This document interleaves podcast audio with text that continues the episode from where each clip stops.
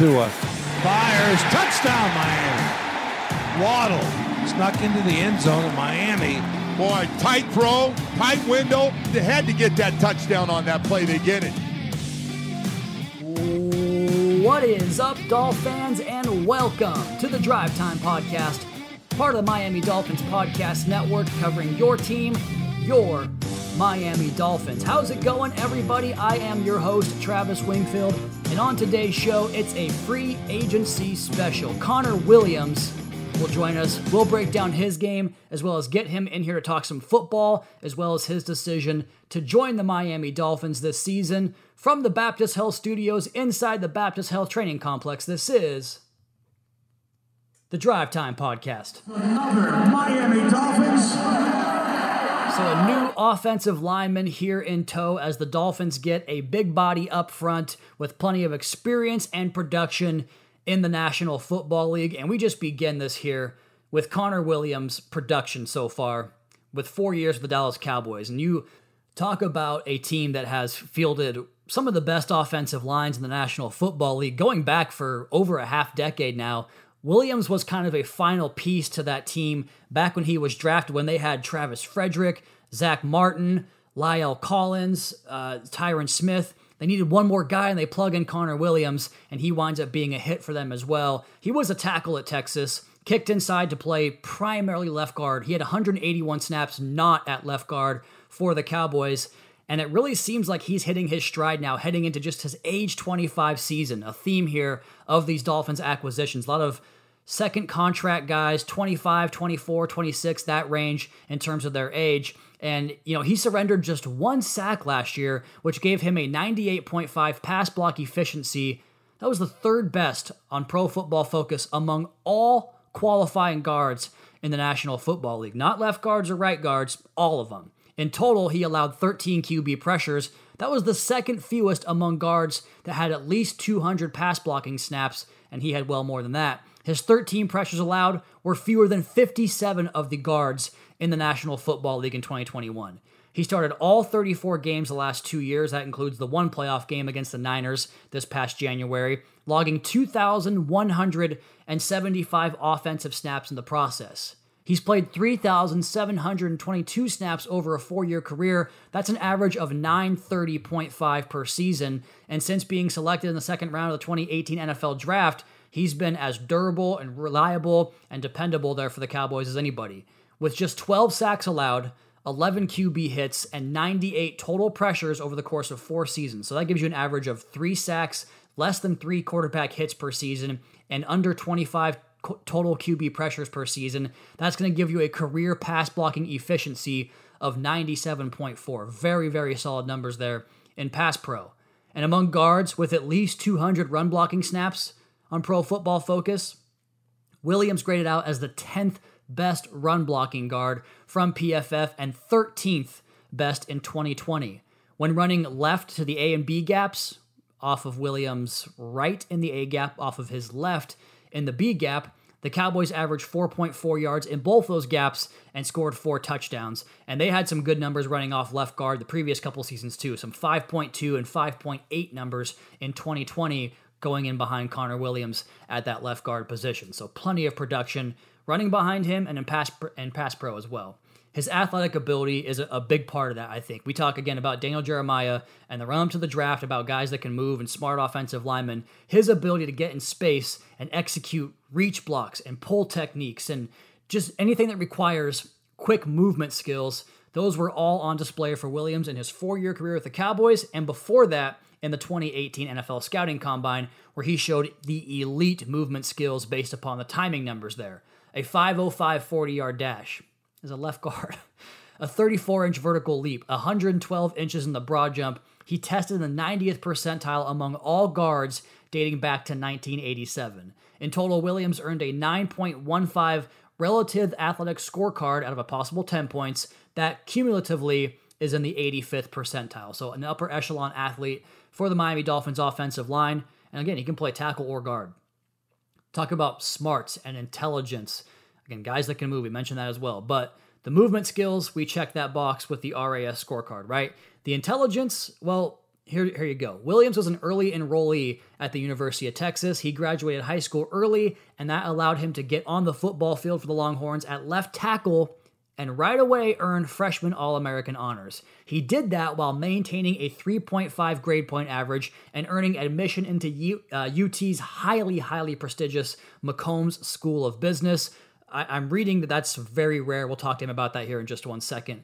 It's hard to get into that school, I should say. So versatile in life and on the football field, because what's one thing you always look for in a 53-man roster that can dress 46 active players on game day? Versatility, and the more you can do will go a long, long way for a football player in their career and for a football team in the way they perceive those guys. And that's what Connor Williams offers. Left tackle at the University of Texas before pivoting inside to the left guard position during his rookie season with Dallas. And he was a solution there for essentially 4 years for the Dallas Cowboys. He did play 180 snaps at left tackle when Tyron Smith went down, and also flipped over to the right side to give you some work at the guard position. And he also almost never comes off the field. It takes a lot to get him off the field. Remember last year we talked about Liam Eichenberg and that swollen eye and not leaving the field? Connor Williams got injured in a game against the Eagles in 2020, left the field to go to the locker room on the final play of the drive, came back, didn't miss a snap the rest of the game, played 70 snaps, played the rest of the season as well. So he is very reliable, durable, and versatile. And then how about some fun stuff off the field here? I read this story about him at his days at Texas and kind of in his childhood and getting up to high school and college level, stand out from day one, but he knew that NFL aspirations meant adding some proverbial sand to his pants. He had to get a little bit bigger. So he went from 285 pounds to 300 pounds between his freshman and sophomore seasons at Texas. And that's not a rarity. It happens all the time in college football. But that's thanks in large part to his skills in the kitchen, he says. I guess he wanted to be a chef when he was younger. The story I read says his parents told him he was a good cook and that he wanted to be a chef, even to the point that where he and his brother Dalton, who also shared an affinity for the art of cooking, competed in a Top Chef-style cook-off in their early years. Both were given 5 ingredients to come up with their best dish. I'm looking forward to asking Connor about that. And speaking of, let's go ahead and get Connor on here. We'll ask him about that and plenty more here next on the Drive Time Podcast with Travis Wingfield, brought to you by AutoNation. Dolphins' new offensive lineman, Connor Williams, coming up next. What's up, Dolph fans? Travis Wingfield here, the host of the Drive Time Podcast on the Miami Dolphins Podcast Network, and I'm joined today by new Dolphins offensive lineman Connor Williams. Connor, how you doing, man? How's it feel to be here in Miami? Oh, it's exciting. I'm so excited. You can feel the energy around the building and everything. Just so pumped to be here. You mentioned the building. What do you think of the new building here? This is our second season here in Miami Gardens. What do you think of it all? Oh, this thing's sick. I mean, it's definitely top of the line, and excited to get in here, start working out, and get in with it. That's high praise coming from Frisco. I mean, you saw a good building over there, too. Yeah, so it's most definitely. Out this way. Palm trees and everything, you can't beat it. It looks pretty nice, especially at nighttime. The sunset, it looks perfect. Mm-hmm. But so, I got to ask you this, because my all-time favorite Dolphin is a Texas Longhorn. Mm-hmm. Any guess who that might be? It's Ricky Williams. So I'm curious. Oh, Ricky. Who is your all-time favorite Longhorn? Growing up and watched him, I remember getting out of bed and watching Vince run for the roses, so I'd have to say Vince. When you say getting out of bed, you mean? Oh, I was in middle school. It was a school night, and I got out of bed and watched him run it. So, I just remember that memory very fondly. One of those rare opportunities where you get to stay up late and watch a football game, right? Because it was a special one, a big national championship game. Right, exactly. All that stuff. So before you got to Texas, I understood that you had aspirations of being a chef potentially. Mm-hmm. Mom always said I could be a chef. So, just cooking at home and everything. She was like, do what you're passionate about, go to cooking school and whatnot. And I was like, football trumps that. So. I think you made the right choice. But when you do get in the kitchen, what's your go-to dish to make? Aubrey, my fiance, be able to tell you, but she likes the pasta. So I usually go pasta route. Can't go wrong with the carbo loading. No, not at all. Especially for a big game. Yeah. So you're here in Miami now. What attracted you to the Miami Dolphins and this whole process and free agency? Oh, just with the new coaching staff and The scheme and the fit, it's just, it perfectly aligns, and just excited to be here. Just the sun, the team, everything. It's just a perfect fit. You got the aqua hat on already. It pops, man. The yeah. color pops. I look good in it? You look great in it. You look great. Thank you. So you mentioned the scheme. You know, what is it about Mike McDaniel and this Dolphin system? Do you think that really benefits your skill set on the offensive line? Yeah, I've always been, I played tight end in high school, so I've always been the athletic type of offensive lineman. So being able to get out, move in space, run the rock, and that's all they say, so it's singing to me, so very excited. Catch a bunch of touchdowns as a tight end? One or two, maybe not. Okay. Well, I know you're an athletic guy, so that definitely tracks as well here. But, you know, you mentioned Mike McDaniel, this Dolphins system, and there's plenty of offensive line coaching experience here with Frank Smith. John Embry has running game coordinator experience as well. Mm-hmm. How do you think all that experience on the offensive line can benefit you and this Dolphins team going forward? Oh, just more heads at it, you know, being able to coach, being able to teach you technique and everything, and being able to pick up other people's brains. It's awesome. It's going to be a good family fit. When you got drafted by the Cowboys, you were kind of the fifth piece, the final piece on a really good offensive line, mm-hmm. and you guys had production for your entire career there in Dallas. Mm-hmm. Is there one thing you kind of took away from all the greatness you were surrounded by on that Cowboys offensive line? You know, I was privileged to be able to play next to such great guys and Hall of Famers, and just being able to watch them and watch how they go about their business and day in and day out. And I got drafted there when I was 20, so being able to learn from them at such a young age and develop into my own.